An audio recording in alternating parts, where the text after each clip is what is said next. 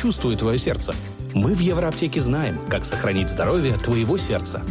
В мае Вилкабеле Плюс для сердца и энергии 2,99. Росмакс измеритель давления. Сэкономь 20 евро. Евроаптека.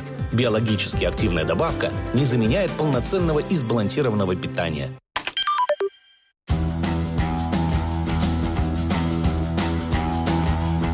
Well, on, let's get together tonight.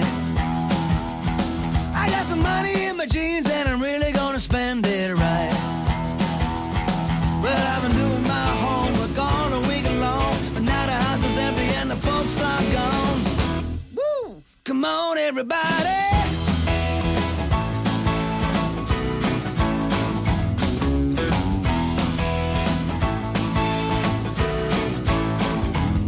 Well, my baby's number one, but I'm gonna dance for three or four.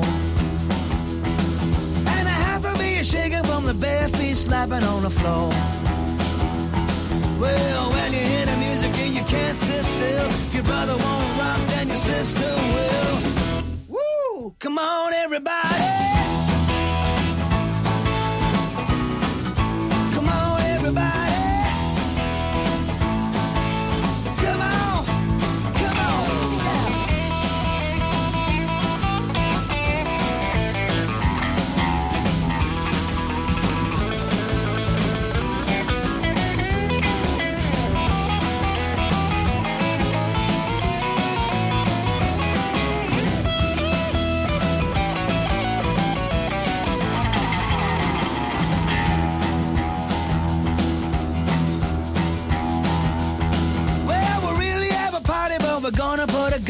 Outside.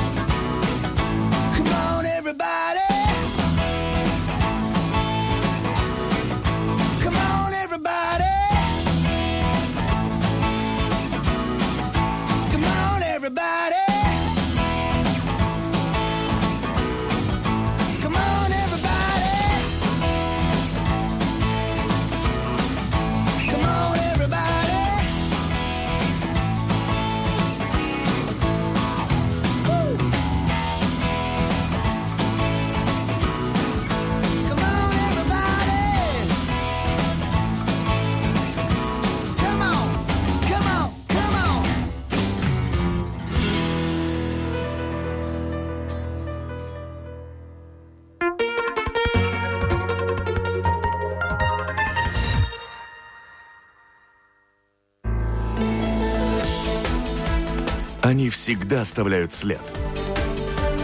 Реформы, решения, просто фразы. Они могут уйти в отставку, а могут войти в историю. Сегодня они – действующие лица.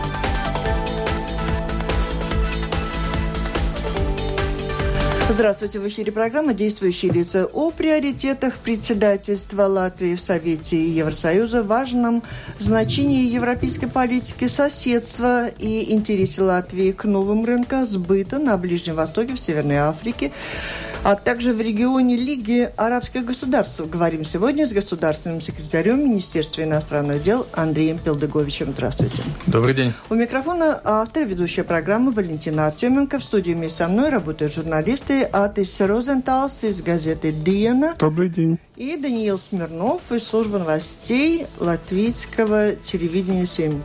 Добрый день. Оператор прямого эфира Уна Леймана. Слушателям предлагаю, как обычно, включаться в наш разговор через интернет присылайте свои вопросы по электронному адресу lr4 латвийсрадио.лв.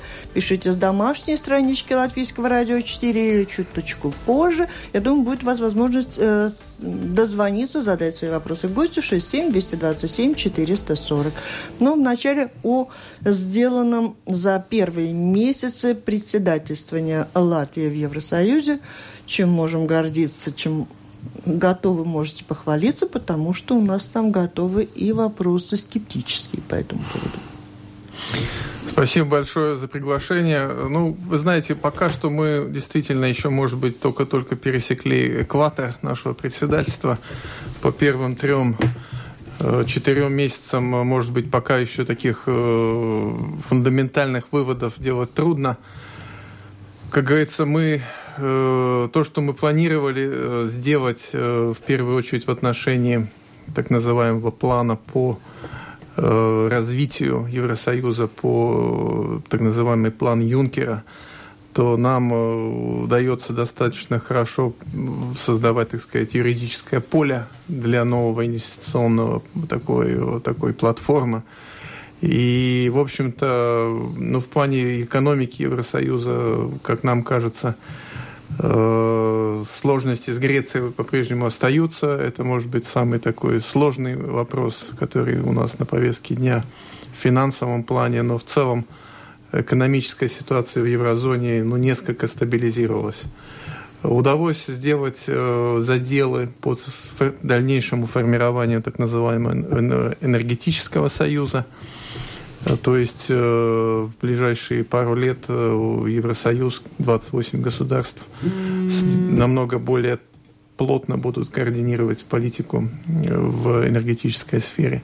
Но что касается радиослушателей, то нам, хочу так сказать, отметить особенно то, что нам удалось сдвинуть с мертвой точки вопрос, который затрагивает действительно почти что всех наших жителей, это вопрос, связанный с так называемой консульской помощью жителям э, Евросоюза, которые попадают в различные нестандартные, неординарные ситуации во время кризисов, каких-то, может быть, зарубежных поездок.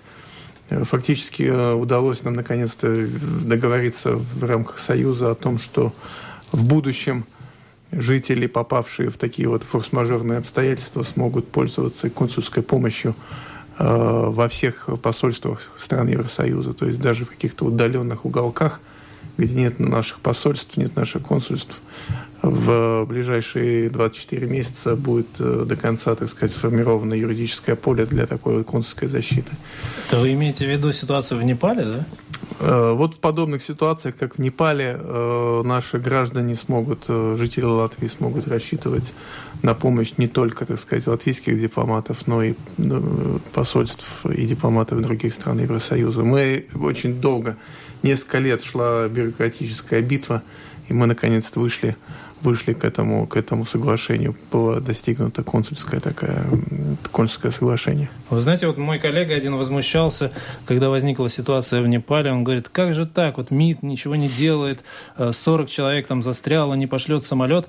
А с другой стороны, я так воспринимаю это, что МИД, э, в принципе, по большому счету, должен помочь мне сделать документы, если я их там потерял? Или все-таки МИД э, занимается спасением непосредственно своих граждан, если они там возникли, в, попали в тяжелую ситуацию? МИД, безусловно, э, пытается помочь каждому жителю Латвии, который попадает в подобные ситуации. Мы незамедлительно связываемся с э, пострадавшими, мы связываем с тех, кто нуждается в помощи. Мы пытаемся подключить наших посольства, наших консулов, почетных консулов оповестить э, дипломатов других стран Евросоюза. И делаем всю по силе, все, все, что мы можем сказать, сделать, чтобы оказать помощь. Связываемся с теми агентствами, которые занимаются А вот слушатель, простите, по этому же поводу, просто, может быть, конкретнее, тогда и ваш ответ прозвучит еще более. Что такое дипломатическая помощь? Везут домой бесплатно, и не надо возвращать деньги, или просто паспорт дадут новый? Какие рамки помощи? Ну, вы знаете, и разные бывают ситуации. Иногда э, необходимо восстановить документы. Мы пытаемся это сделать. Иногда, э, когда люди попадают в какие-то финансовые э, ситуации, мы, безусловно, можем э, оказать помощь по каким-то предоставлениям экстренных средств. Но в долг, как бы. В долг, как бы. То есть э, с условием, естественно, что эти деньги впоследствии будут компенсированы государственной казне. А вот вывоз из Непала, например, людей, это в долг или это на плечах государства, если происходит? Э, ну, среди вот пострадавших э, были очень самые разные ситуации. Кто-то пожелал остаться на месте, кто-то пожелал, э, так сказать, э, продолжать восхождение, например, на вершины. Э, кто-то попытался, так сказать, э, спуститься с гор и вернуться. Мы отслеживали ситуацию с каждым нашим жителем, с каждым нашим гражданином. Э, и это, так сказать, в режиме 24 часов.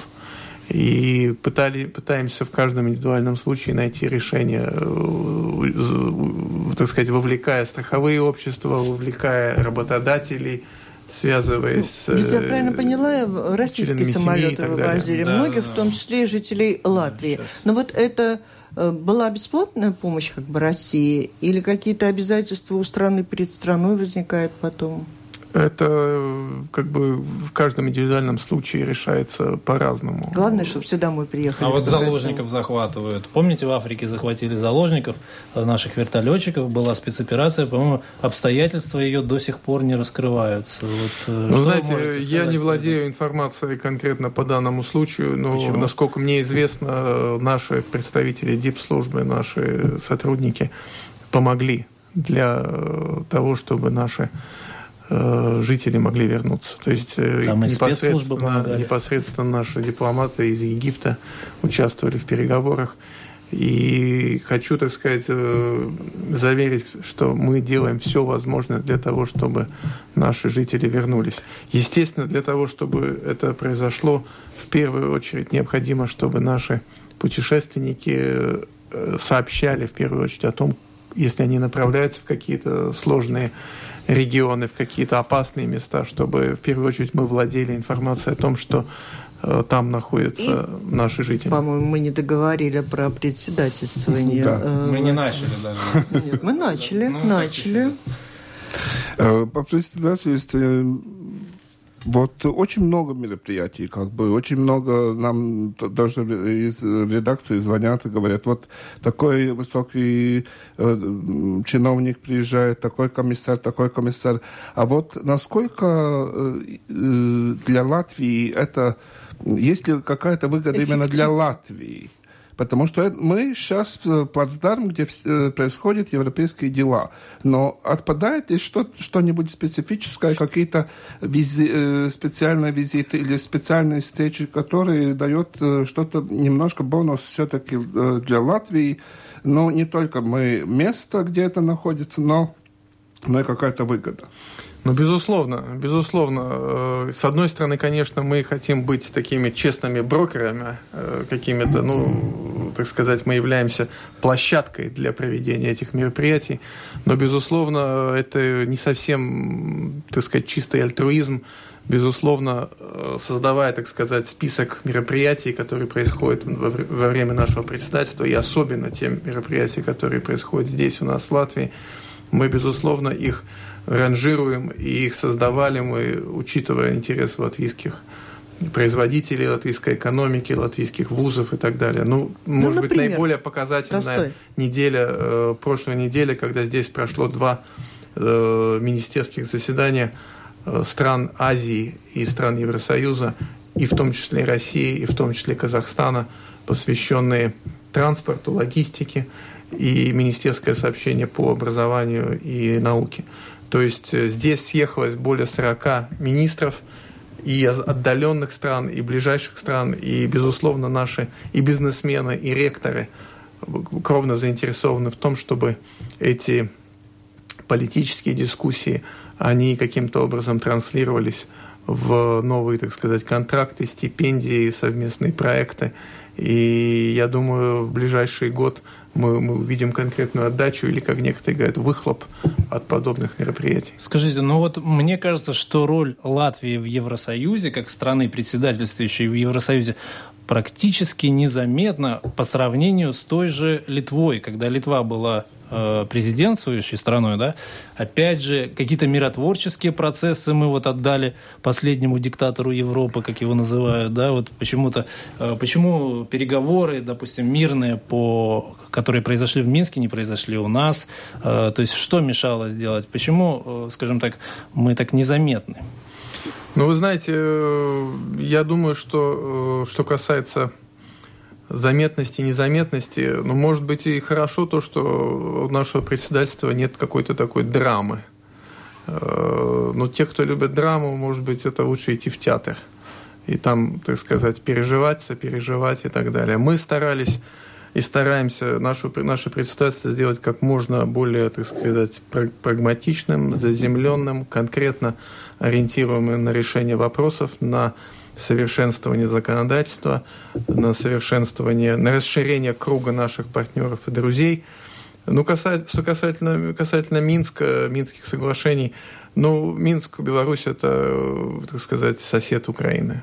Мы все-таки достаточно далеко находимся от Украины, но не хочу, так сказать, преувеличивать глобальную роль и значение Латвии. Мы выбрали достаточно много тем, мною упомянутая диалог между Азией и Европой с участием России и Казахстана, как мне кажется, достаточно вписывается в наши интересы. Что касается Украины, Беларуси, Молдовы, Грузии, Азербайджана, э, Армении, то еще, так сказать, через две недели будет саммит Восточного партнерства, то есть это будет кульминация нашего, так сказать, вклада в этом региональном проекте. То есть э, Э, ну, мне кажется, чрезмерно э, зацикливаться на какие-то такие, не знаю, конфронтационные или какие-то эмоциональные моменты, это э, не наш, не наш стиль и не наш почерк. Но вы же поняли, что нам, кроме общих фраз, мы хотим какой-то маленький пример. Вот все говорят, саммит Восточного партнерства, кульминация, очень имеет большое значение. Вот всем слушателям, чтобы стало ясно, ну что в нем такого особенного? Ну, э, с нашей точки зрения, это, безусловно, очень важный регион для Европы. Естественно, исторически э, страны Восточного партнерства для Европы, они достаточно э, мало знакомы. Если вы спросите кого-то в Брюсселе или в Мадриде или в Риме, а что такое Молдова? Что за государство Азербайджан? Или Беларусь, допустим. Ну, большинство не только, так сказать, э, людей на улице, но и многие, так сказать, бизнесмены, специалисты, даже дипломаты э, часто будут теряться в догадках.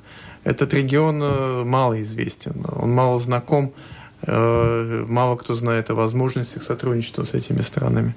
И поскольку эти страны наши соседи, мы с ними достаточно долго исторически сотрудничали, нам кажется, что это крайне важно, чтобы э, для 28 стран Евросоюза э, открылись эти новые возможности. То есть, естественно, географию мы не можем изменить, но мы хотим дать возможность вот этим странам, как говорится, показать себя, рассказать о своих устремлениях. И мы пытаемся с каждой из этих стран найти э, возможности для взаимодействия. Кто-то э, хочет э, подписать, так сказать, договор о свободной торговле, кто-то хочет э, решить, так сказать, безвизовый вопрос. Беларусь, например, на протяжении 20 лет практически вообще не имела отношений с Евросоюзом. Эти отношения были заморожены, были санкции. И это будет, будет прорыв такой? Никак, так сказать, не общались еврочиновники, евроминистры с, этой, с этим государством. Нам кажется, что это площадка, на которой могут общаться, например, президент Армении с президентом Азербайджана. Не так часто они э, видятся э, в своем, так сказать, регионе. С представителями Беларуси тоже не так много контактов было прежде по разным причинам, в том числе и связанными с, так сказать, дефицитом демократии в этой стране. Но, тем не менее, как нам кажется, нам удается найти новые темы – Э, Беларусь, например, присоединяется к Болонскому процессу, то есть э, вузы Беларуси будут больше вовлекаться в сотрудничество с Евросоюзом. Нам кажется, это очень важно. Более миллиона белорусов э, каждый год получают шенгенские визы. Мы надеемся, что в этом 2015 году э, благодаря нашим, в том числе, усилиям, э, белорусам будет проще попадать в Европу. И общение будет еще больше. А что Все, о чем вы сказали, это включено как-то в повестку дня? Это все в повестке дня саммита и по мобильности, так называемой, по упрощенному визовому вопросу. Это и новые планы, связанные с, так сказать, секторным взаимодействием. Например, белорусы хотят провести встречу министров по цифре, цифровой экономике. Э, мы это поддерживаем. Это, этого никогда не было раньше. Прежде никогда министры Беларуси не участвовали в заседаниях э, с европейскими коллегами. Приедет ли Я Лукашенко? Хотел... Да. Скорее всего, нет. Хотя окончательное решение, кто будет представлять саммит на саммите Беларуси, еще не принято. Исторически э, это четвертый по счету саммит. Прежде бывало по-разному. Были годы, когда Беларусь представлял мини... Э, только посол Беларуси, например, в Варшаве. Нам, с нашей точки зрения, неадекватно низкий уровень. Мы рассчитываем, что будет, скорее всего, министр иностранных дел, возможно, премьер. Но в любом случае практическая работа по вовлечению, по участию Беларуси в контактами с Евросоюзом, мне кажется, мы сделали достаточно неплохой Но я хотел бы уточнить все-таки. Вы сказали, вот, э, что был дефицит э, демократии. Он, этот дефицит уменьшился, что ли? Вот в чем сейчас изменение нашей политики? В том, что Лукашенко как бы более хотит, хочет сотрудничать с Европой, чем с Россией. Э, в чем, в чем этот э, такое очень большое все-таки, очень большое расположение сейчас к Беларуси? Ну, вы знаете, э, в принципе, исторически, естественно, и Польша сосед Беларуси, и Литва два года назад, и мы, мы как никто понимаем э, важность Беларуси. То есть исторически это, это наши соседи, это непосредственно наши ближайшие соседи э, для Евросоюза. Э, существовали разные причины наличия, так сказать, политических заключенных. На данный момент их четверо. Это, эта тема отягощала диалог Э, безусловно, исторически мы чувствовали, что и само руководство Беларуси было ну, где-то на перепутье, э, не было такой четко выраженной заинтересованности. На данный момент мы чувствуем, что это, этот интерес со стороны Беларуси есть. Э, я упомянул Болонский, Болонский процесс. В двух словах, что это значит? Это значит то, что белорусские вузы, университеты – они будут, так сказать, сближаться э, с европейскими стандартами. Это значит то, что студенты смогут оценивать э, своих преподавателей. Это значит, что будет больше автономии вузов. Ну, скажем так, попросту говоря, не советская система, когда вузы, так сказать, полностью контролировались государствами, и государство давало какие-то непосредственные разнарядки, приказы – что преподавать, где преподавать, как преподавать, кто будет ректором и так далее. То есть больше демократии, больше избирательности. Но то, что Беларусь идет в этом направлении, это с нашей точки зрения важно. Э, безусловно, позиция Беларуси в отношении э, договоров по ассоциации, по договору свободной торговли, который подписали Украина, э, Молдова, Грузия. С нашей точки зрения Беларусь заняла такую ответственную и нам понятную позицию. То есть Беларусь считает, что эти соглашения, которые подписали Украина, Молдова, Грузия, они не направлены против интересов Беларуси. Они эмпирически показывают, что эти соглашения, от этих соглашений выигрывает Беларусь. И даже не только Беларусь, но и Армения, например, и Казахстан. Они говорят, что после Вильнюса – наш товарооборот с Европой увеличивается. Ну и главный вопрос, конечно, по предстоящему саммиту. Предстоящий саммит Восточного партнерства в Риге может стать последним, если отдельные политики сделают антироссийскую тему главной, предупредила во вторник Министерство иностранных дел Беларуси, сообщается э, в СМИ сегодня. Как это расценивать? Есть планы провести антироссийский саммит? Ну, что касается э, какой-то антироссийской позиции, мы неоднократно и заявляли, и заявляем, наше представительство мы не рассматриваем как антироссийскую акцию. Политику восточного партнерства мы не считаем антироссийской платформой. В 2009 году Евросоюз предлагал России стать участником Восточного партнерства. Россия сама отказалась от участия в этой программе.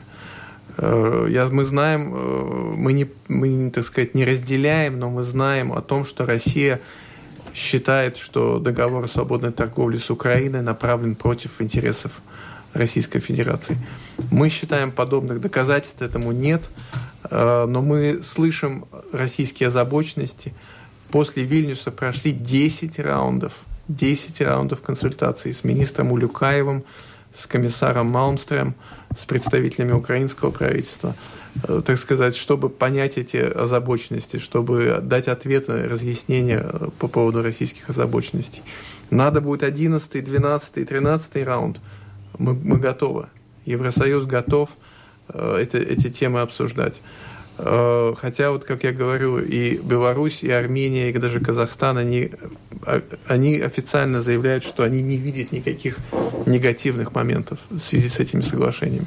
То есть, э, с нашей точки зрения, э, восточное партнерство – это достаточно емкая, достаточно эластичная платформа. Она дает возможность, с одной стороны, углублять отношения по двусторонним трекам. То есть, если кто-то хочет э, ассоциироваться с Европой, если кто-то хочет свободную торговлю, пусть это будет. Но, тем не менее, э, с нашей точки зрения, э, и для Европы, и для конкретных стран, все-таки желательно было бы сохранить эту, эту платформу из шести государств, поскольку, ну, возьмем тот же Кавказ.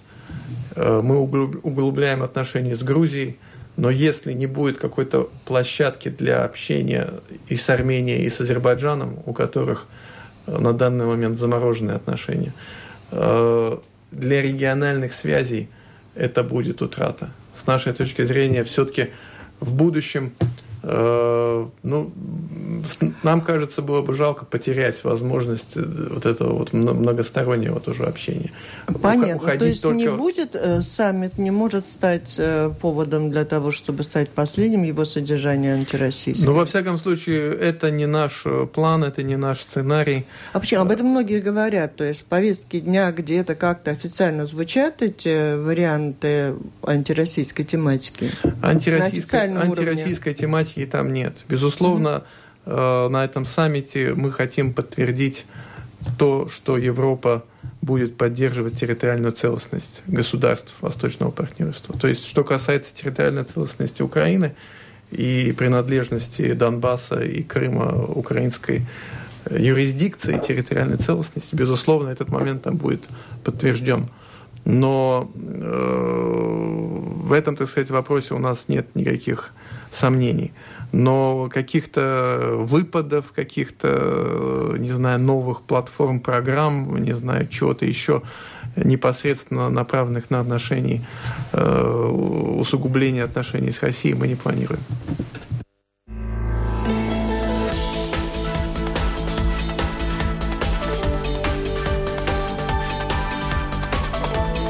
Напомню, вы слушаете программу «Действующие лица». В ней сегодня принимают участие государственный секретарь Министерства иностранных дел Латвии Андрей Пелдегович и журналисты Атис Розенталс из газеты «Дина» и Даниил Смирнов, коллега с латвийского телевидения «Семь».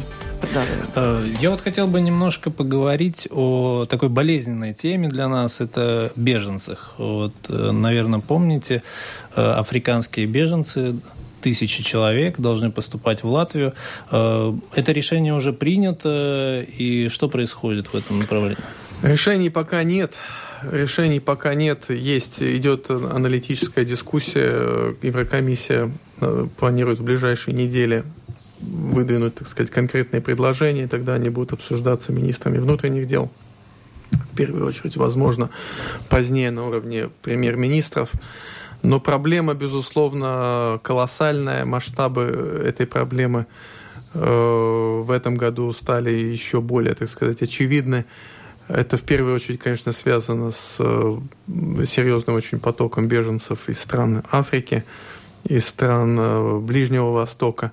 Но не только. Это, безусловно, и проблема, которая с которой Европа связ... сталкивается с, из стран Балканского региона, в первую очередь Косово. и даже некоторых стран э, Дальнего Востока. Ну, мы сами, сами столкнулись с этой проблемой в других, конечно, масштабах, но вот есть и представители Вьетнама и некоторых других стран Юго-Восточной Азии. Да, может быть, вы слышали, что Эстония несколько играет на опережение, она сейчас собирается привлекать мигрантов, и в частности, их интересуют IT-специалисты с Украины.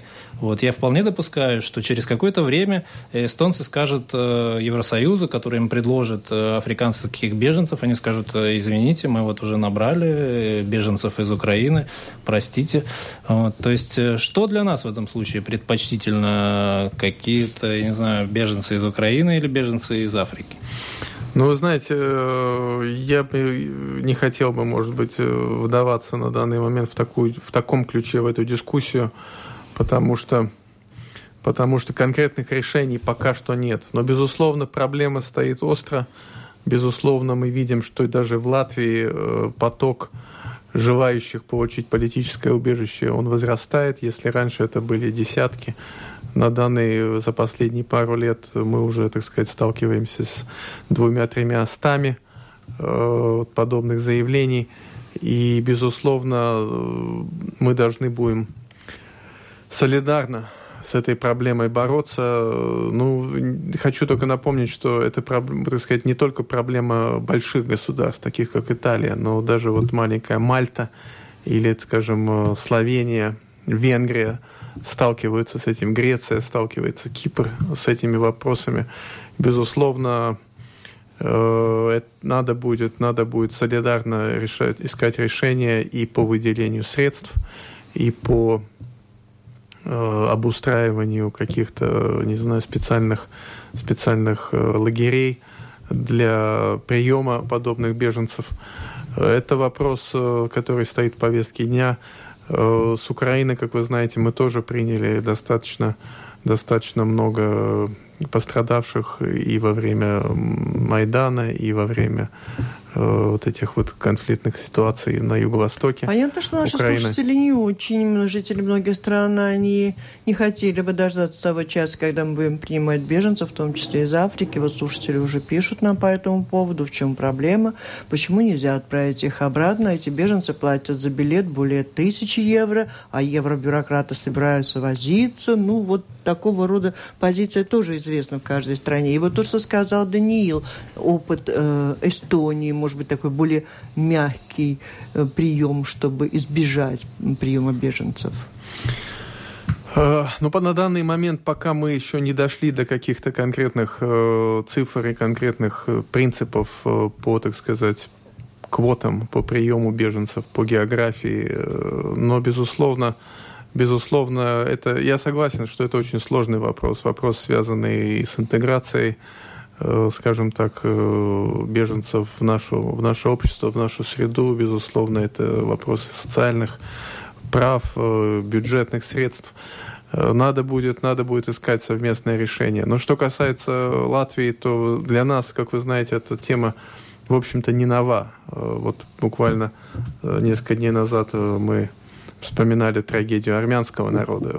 Сто лет назад Рига и Латвия принимала пострадавших э, представителей ну, ар- армянской. А вот вернуть обратно нельзя вот на этот мы, вопрос? Мы, это, так сказать, вопрос, где нам надо будет искать консенсус и в обществе, и в Евросоюзе, э, как как помочь этим людям. Э, и, безусловно, решение надо будет искать и в непосредственно в тех государствах, откуда они э, бегут, и, безусловно, Но ну, стараться помочь тем, кто... Так уточним. Мы говорим о том, что эти люди тут будут какое-то ограниченное время и поедут обратно, или они будут интегрироваться в общество, как вы сказали? Э, мы пока не хочу, так сказать, забегать вперед э, с какими-то конкретными решениями. Э, тема стоит очень остро. На данный момент большинство лагерей беженцев находятся в приграничных государствах вне Евросоюза. Я сам бывал в лагере беженцев в Иордании, например. Ну, вот это трудно себе поверить. Это порядка 80 тысяч человек. Но Ну, Обсуждать вот, а, будут сирийцев только, вы скажите, пожалуйста, обратно слушайте. Или оставляете здесь в Латвии, вот, которые пересекают нашу границу? Ну, что касается тех, кто пересекает нашу границу, то, безусловно, большинство, больш- большая часть возвращаются в страну происхождения, либо в те страны, откуда они э, приехали. У нас работают так называемые соглашения при адмиссии, и в частности мы планируем, что в этом году нам удастся подписать подобное соглашение, в частности, и с Беларусью э, с нашим приграничным государством. Большая часть э, возвращается в свои страны, либо в те страны, откуда они приехали. Но, естественно, в индивидуальном порядке мы рассматриваем, э, безусловно, вопросы, связанные с политическими беженцами. Это особая категория лиц. Э, Должны быть веские доказательства того, что эти люди действительно Ну, как-то э, подробнее в другой раз. Да. э, подвержены риску для э, жизни по политическим причинам. Дмитрий спрашивает, это правда, что Евросоюз хочет доплачивать депутатам Украины из-за того, что они мало получают? Прочел на Делфи на днях. Может, и неправда. Мне- как скажете. мне подобное- А мы а, мне- можем мне обратить по- свой взор. Мне подобная информация неизвестна. Э, безу- Безусловно, мы пытаемся помочь Украине как можно больше встать, так сказать, на ноги и стабилизировать ситуацию. Безусловно, в первую очередь это помощь э, по линии международных организаций. Но мы, конечно, пытаемся, э, ну, в первую очередь мы пытаемся, нам кажется, что наиболее актуальна либо гуманитарная помощь, либо помощь, связанная с передачей опыта. И мы в массовом порядке пытаемся э, приглашать сюда, в Латвию, украинских специалистов, дипломатов, э, бизнесменов, студентов, э, чиновников, чтобы они как можно больше переняли опыт Латвии, опыт Евросоюза по наведению, э, так сказать, порядка в стране. На какой стадии обсуждения возможности безвизового режима Евросоюза Украины? На данный момент Евросоюз э, проводит, так сказать, э, скрининг, анализ всего того, что сделала Украина за последний год. Биометрические паспорта они начали выдавать с 1 января. Э, Работа и ведется, прогресс э, присутствует, но, безусловно, наибольшая проблема на Украине на данный момент в этом отношении связана с тем, что Украина не контролирует свою границу. Порядка 300 километров границы находится под контролем э, так называемых самопровозглашенных республик. И мы рассчитываем, что на Рижском саммите мы, так сказать, сделаем новый задел, будет прогресс, но решение по отмене визового режима все-таки придется, наверное, дождаться, э, может быть, э, в ближайшем будущем, но еще не на Рижском саммите. Э, Что касается, вот вы упомянули э, о интегри- интегрированном э, государствах, э, э, ну, в то- в том числе Украина, но есть же у нас и Приднестровье, в Молдове. Будут ли какие-то вот эти территории обсуж- обсуждаться в этом саммите еще? Ситуация там, ситуация в Абхазии. Э, Ну, я сказал, что в декларации саммита, безусловно, территориальная целостность участников э, этого процесса будет. Но одно, Вновь, одно вновь, дело это просто в декларации опять э, включить, а другое все-таки что-то там попытаться решать. Ну, что касается, например, Приднестровья, Молдовы, то некоторые, так сказать, интересные такие подвижки наблюдаются. Год назад был отменен визовый режим в отношении граждан Молдовы, и порядка 80 тысяч жителей Приднестровья выразили желание обрести, так сказать, молдавский паспорт. То есть э, нам кажется, что этот момент вселяет оптимизм. Э, Договор о свободной торговле с Молдовой тоже вступил в силу год назад. Мы видим, что достаточно много э, молда- приднестровских компаний начинают регистрироваться в Молдове. То есть для того, чтобы сотрудничать с Европой, у них э, увеличиваются объемы. Э, э, И есть, так сказать, экспорт приднестровских компаний в Евросоюз вырос порядка на 30%. То есть подобного рода обмен мнениями, обмен информацией и все, что, все, все, что связано с выполнением, имплементацией вот этих соглашений, безусловно, будут обсуждаться. 67-227-440. Обещали, даем слово слушателям, которые готовы задать свой вопрос. И сейчас на связи никого нет, гости. Журналисты, пожалуйста. Да, вот э, хотелось бы тоже еще один вопрос задать представителю МИДа, поскольку э, в последнее время латвийские рыбопереработчики упрекают МИД в том, что он не как бы не то чтобы не разрешает, но бездействует в процессе экспорта шпрот в Китай. Что вот вы могли бы сказать по этому поводу? Ну, по этому поводу я хочу сказать, что на прошлой неделе как раз мы получили достаточно э, хорошие новости. То есть порядка 10 компаний Латвии, связанные с продовольственной промышленностью, пищевой промышленностью, получили китайские сертификаты для экспорта в эту страну. И это касается не только э, молочной промышленности, не только мясной продукции, но и как раз наших консервов, наших шпрот. Э, действительно, вот этот вот процесс согласования сертификатов, вопросы, связанные с, скажем так, э, различными, так сказать, вопросами, связанными с качеством продукции, здравоохранением и какими-то нормами, вся эта бюрократическая процесс, процесс этот достаточно продолжительный. И в отношении Китая, и в отношении России, в отношении, может быть, Соединенных Штатов Америки. Э, к сожалению, зачастую это может занимать год, а иногда и два. Э, с Китаем э, дискуссии эти шли не на протяжении действительно двух лет, но вот как раз на прошлой неделе нам удалось наконец-то получить документальное подтверждение тому, что наши экспортеры смогут работать. Я думаю, кто-то иногда, может быть, пытается как-то эти вопросы политизировать, искать какие-то, э, какую-то политику, будь то Китай, будь то Россия, будь то США, что там это все затягивается по каким-то очень сложным, э, так сказать, теориям заговора и по вопросам политических, так сказать, моментов. А нам кажется, что подтверждения этому на данный момент нет – это все страны к вопросам, связанным с качеством пищевых продуктов, подходят очень тщательно, очень скрупулезно. И Россия, и Китай, и США, и другие. Поэтому э, ну, мы рассчитываем, что наши бизнесмены смогут открыть и китайский рынок. Э, МИД и наши посольства и представительства агентства развития на политическом уровне мы все постоянно, так сказать, пытаемся работать в тесном, в тесном э, контакте с ассоциациями, с бизнесменами и всячески пытаемся им помогать.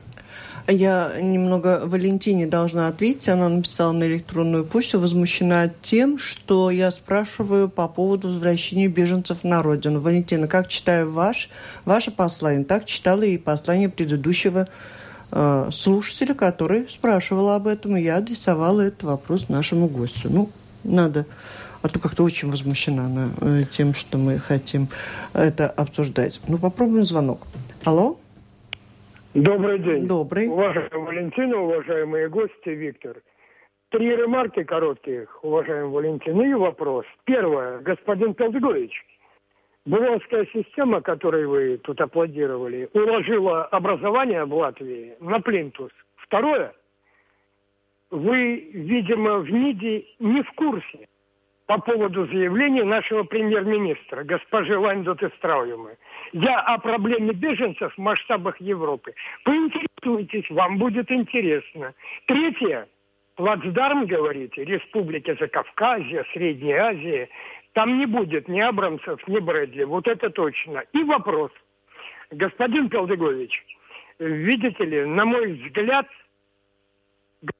ну, вопрос нам как-то не дождаться, Виктор. Вы уж меня извините, времени вот недостаточно много. И, ну, по тому поводу, что сказано э, господин Пелдугович, вы хотели прокомментировать? Не, ну, по поводу беженцев, э, ну, что наш премьер сказал, что надо будет этот вопрос решать сообща. Безусловно, да. безусловно, надо будет искать решение. Безусловно, ну, безусловно, не, мы не сможем, так сказать, как-то отсидеться или по моральным и по политическим и по другим всем причинам мы не можем делать вид, что этот вопрос нас не касается, и делать вид, что какие-то, не знаю, другие государства должны только решать эту, эту проблему. Ну, и этот звонок, и то, что пишут там слушатели, достаточно много, они пишут о, о беженцах, и многие говорят о том, и вопрос у меня такой возникает в связи с этим, что вот у нас берут налоги, и потом будут думать о том, как принимать беженцев, обеспечивать им европейский уровень жизни, в то время как жители в Латвии не все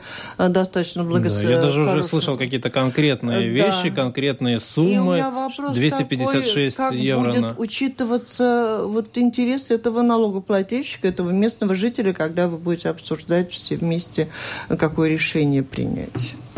Естественно, э, проблема будет, э, проблема будет обсуждаться и в правительстве, и в Сейме. На данный момент эти вопросы еще пока не были э, на таких вот форумах. И, безусловно, мы будем учитывать наши финансовые возможности, наши, наши так сказать, и политические возможности. Но я хочу сказать только то, что ну, нам надо будет искать э, ну, вопрос солидарно с Европой и, и со, сообща. И, ну, скажем так, наш, наши люди и наш народ, я думаю, пострадавшие и во время, так сказать, и депортации, и войны, и сказать, ссылок, и так всего прочего. Но мы знаем, что такое, что такое беженцы. Мы, это, эти люди, они не, э, так сказать, есть разница между экономическими беженцами и политическими беженцами, и беженцами, которые бегут от гражданских войн и так далее. Но вот с украинцами мы тоже э, ситуации знаем и знакомы. Уже, так сказать, не понаслышке. Естественно, естественно, мы не готовы взять какие-то повышенные обязательства, которые не соответствуют нашим, так сказать, возможностям и нашим финансовым средствам. Но есть какой-то э, общий европейский стандарт, вот э, сумма, которую надо выделять на одного беженца обязательно вот, государству, несмотря на уровень жизни. На данный момент э, в Евросоюзе эти вопросы решались, так сказать, в национальном э, порядке каждым отдельным государством. Есть призывы, учитывая вот эту новую волну беженцев в Евросоюзе, э, так сказать, более солидарно решать mm-hmm. эту тему. Э, на данный момент этот вопрос как раз поднимается, мы будем к этому возвращаться. Это ясно, что проблема эта не уйдет, она не уйдет до тех пор, пока э, ситуация в Сирии, в Ираке, в, э, в Сомали, в Йемене – и в целом ряде других государств не, не успокоится. Но пока на Украине нам не удастся э, добиться э, мира. Я так понимаю, что и нашим слушателям как-то просто есть опасения, что вот э, если будет какая-то общая европейская сумма, то, может быть, эта сумма будет свыше нашей минимальной зарплаты, например.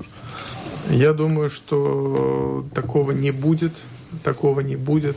И, как я и сказал прежде, эти вопросы, ну, они, они будут в повестке дня, но пока никаких решений пока не принято. Ну вот смотрите, прозвучала цифра совсем недавно, 256 евро на одного беженца из расчета, что мы, если мы будем брать тысячу беженцев в год, то получается, что они будут получать 3 миллиона 72 тысячи евро в год вот, из бюджета. Ну, не только эта перспектива беспокоит э, слушателей и жителей э, Латвии, что в мире отмечают 8-9 мая. Это даты, которые мешают солидарности нашего общества самого как такового. Каковы особенности празднования Латвии в Латвии в этом году? Ну, безусловно, в этом году круглая дата. 70 лет освобождения Европы от фашизма – победа над э, гитлеровской Германией. Э, в этом году будет э, целый ряд мероприятий, которые как раз направлены на, на так сказать, осмысление и памятные мероприятия, связанные с жертвами этой, этой мясорубки. Лидеры нашего государства будут посещать и братское кладбище. Э, премьер с министром обороны посетят Саласпилский лагерь. Э, в собор святого Яна пройдет э, экуменистическое богослужение. будет э, целый ряд э, мероприятий тоже и в регионах. То есть э, на, и на государственном, и на региональном уровне с участием и дипломатического корпуса пройдет, пройдут поминальные мероприятия. 8, 8 мая, безусловно, это буквально завтра, мы будем вспоминать и отдавать дань жертвам. Но что касается Латвии, то может быть, особенно э, математика и статистика неуместна э, в данном случае, но, как вы знаете, порядка трети нашего населения мы потеряли в ходе, в ходе э, этой войны. Это гигантская, гигантская утрата, боль каждой семьи. И мы, как и все европейские государства, будем, будем, будем поминать жертв этой, этой трагедии. Да, на... вот хотелось бы еще узнать Совершенно. о нашем представительстве угу. на э, Дне Победы в Москве 9 мая. Наш посол э, в Российской Федерации Астра Курна будет представлять Латвию на памятных мероприятиях в Москве. Спасибо. Я надеюсь, что мы еще встретимся и не раз. Вопросов осталось много, но сегодня на этой ноте, накануне и 8 мая, и 9 мая, хотелось бы и завершить наш разговор, да и время уже нам об этом говорит. Напомню, это была программа «Действующие лица». В ней сегодня приняли участие государственный секретарь Министерства иностранных дел Андрей Пелдогович, журналисты Даниил Смирнов, ведущий и корреспондент программы ЛТВ-7 «Личное дело» и Атис Розенталс, редактор латвийских новостей газеты «Диена». Программу провела Валентина Артеменко, Латвийское радио 4, оператор прямого эфира Уна Леймана. Всем спасибо, удачи. До встречи в эфире. Спасибо.